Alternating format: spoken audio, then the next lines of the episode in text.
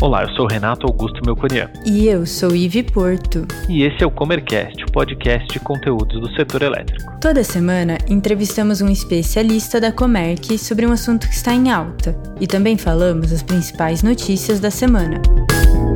Na semana passada, falamos com a Alessandra Lacreta, responsável pela venda do iREC na Comerc. Ela nos explicou sobre a teoria da certificação e agora vamos entender mais sobre como será a contratação do iREC. Nesse episódio da série IREC, Felipe Costa, gerente na Comerc Trading, nos explicará o processo de aquisição do IREC.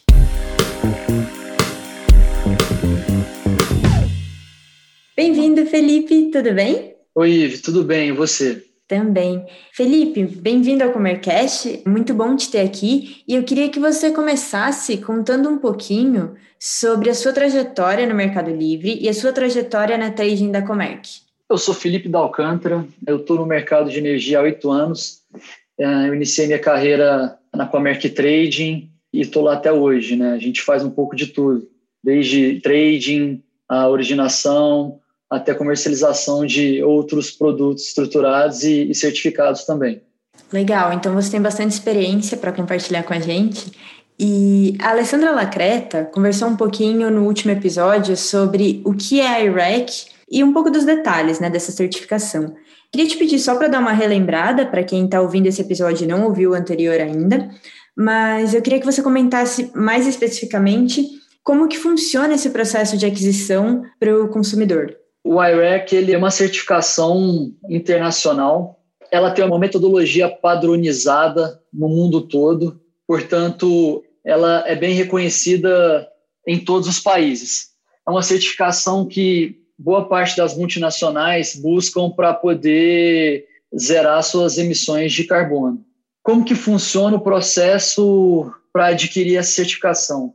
Ele é bem simples. O cliente ele deve procurar um participante habilitado no IREC Standard a comercializar o certificado e é importante ele saber qual que é a sua real necessidade, né?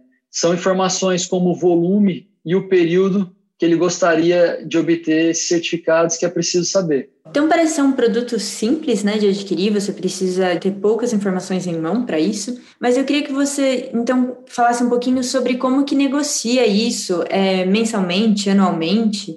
Para negociar a certificação, a gente tem duas formas, né? A primeira, o cliente ele contrata o IREC no momento que ele está contratando energia, ou seja, para o futuro, né, forward. São duas operações separadas, mas seguem a mesma dinâmica. O cliente abre uma cotação para energia e abre uma cotação para certificado. O outro formato, o consumidor ele adquire de forma retroativa ao final do ano de consumo. Na minha visão, é a melhor forma, porque diminui o risco dele contratar um volume diferente do que ele realmente precisa. E operacionalmente acaba sendo mais simples porque as partes precisam fazer isso uma única vez. Felipe, e qual que é a melhor época para contratar? Agora é uma boa época para se contratar. Os meses entre dezembro até fevereiro é possível você mensurar o consumo do ano anterior e você fazer uma contratação mais assertiva, né? Além disso, é na virada do ano onde as empresas começam a fechar os balanços e também os relatórios de sustentabilidade. Portanto, no começo do ano subsequente ao período de contratação, é o momento ideal para você buscar essa certificação. Agora, é importante ressaltar que as emissões elas podem acontecer até maio do ano subsequente. Então, não deixar passar muito dos meses de março, abril, porque senão fica um prazo bem curto para poder finalizar esse processo. Então, tem aí mais quatro meses para fazer essa contratação referente ao ano anterior, né? E você consegue dar uma referência de preço para gente? Sim, tudo é negociado no balcão. A negociação é bilateral, segue a oferta e demanda do mercado. Entretanto, é importante comentar que existe um custo de emissão para o gerador e também um custo de transação para o comercializador. E esses custos eles são pagos à plataforma do IREC. E o preço para consumidor final, ele depende de alguns fatores. Por exemplo, o tipo de geração, se ela é solar, eólica ou hídrica, esse preço vai oscilar, né? Como a gente sabe, né, a geração hídrica no país ela é maior que essas outras fontes, então ela tende a ser um pouco mais em conta do que a eólica e a solar. E também o volume contratado, ele é uma característica também que influencia no preço. Quanto mais volume, a tendência é de ser mais barato.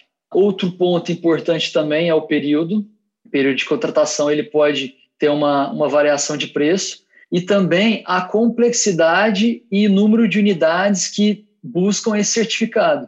Quanto mais unidades que um cliente tem para poder fazer essa aposentadoria desse certificado, o operacional envolvido é maior. Logo, o preço fica um pouco mais caro. Agora, para você ter um, uma ideia de valores, isso gira entre 1,20 até uns 3,50 reais por REC. E Felipe, um REC representa quanto? Um REC equivale a 1 megawatt-hora. Felipe, é bem importante mesmo para o pessoal ter uma ideia de quanto representa um REC. E a gente vai continuar com essa série nos próximos episódios, mas para quem já está interessado, já quer contratar esse certificado, eu queria te perguntar como que eles podem fazer ou quem que eles podem contatar para saber mais.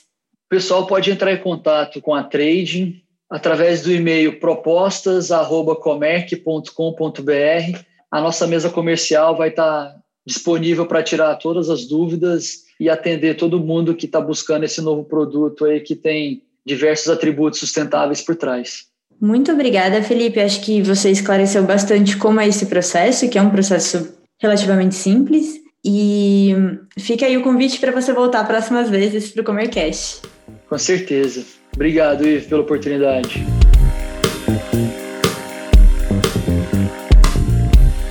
E agora vamos às principais notícias da semana. Nexway Eficiência e Perfim vão investir um bilhão de reais em eficiência energética no Brasil.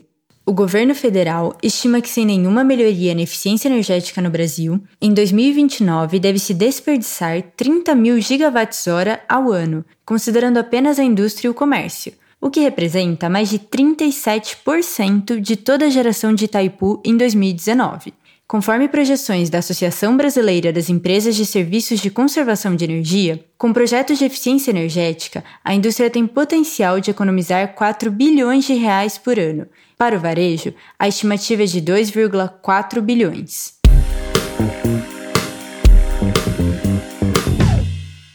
Vazão menor em Belo Monte pode gerar um custo de 1,3 bilhão para consumidores, diz Anel. A agência reguladora enviou um ofício ao IBAMA alertando sobre a questão. A decisão do IBAMA de alterar a vazão da usina hidrelétrica de Belo Monte, no rio Xingu, pode gerar um impacto de 1,3 bilhão aos consumidores de energia nos meses de janeiro e fevereiro.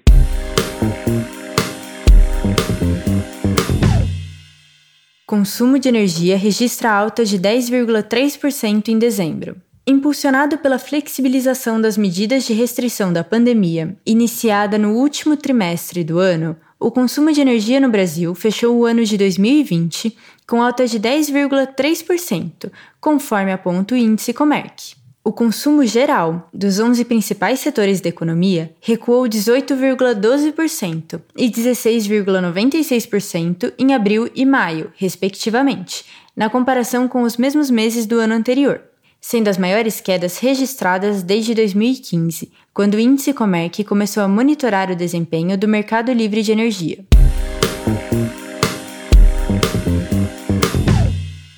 Terei papel ativo no conselho da Eletrobras, diz Ferreira Júnior. Wilson Ferreira Júnior garantiu que terá uma postura ativa no Conselho de Administração da estatal e defendeu pautas importantes para o plano estratégico da companhia, como a medida provisória 998, que facilita a retomada da construção de Angara 3.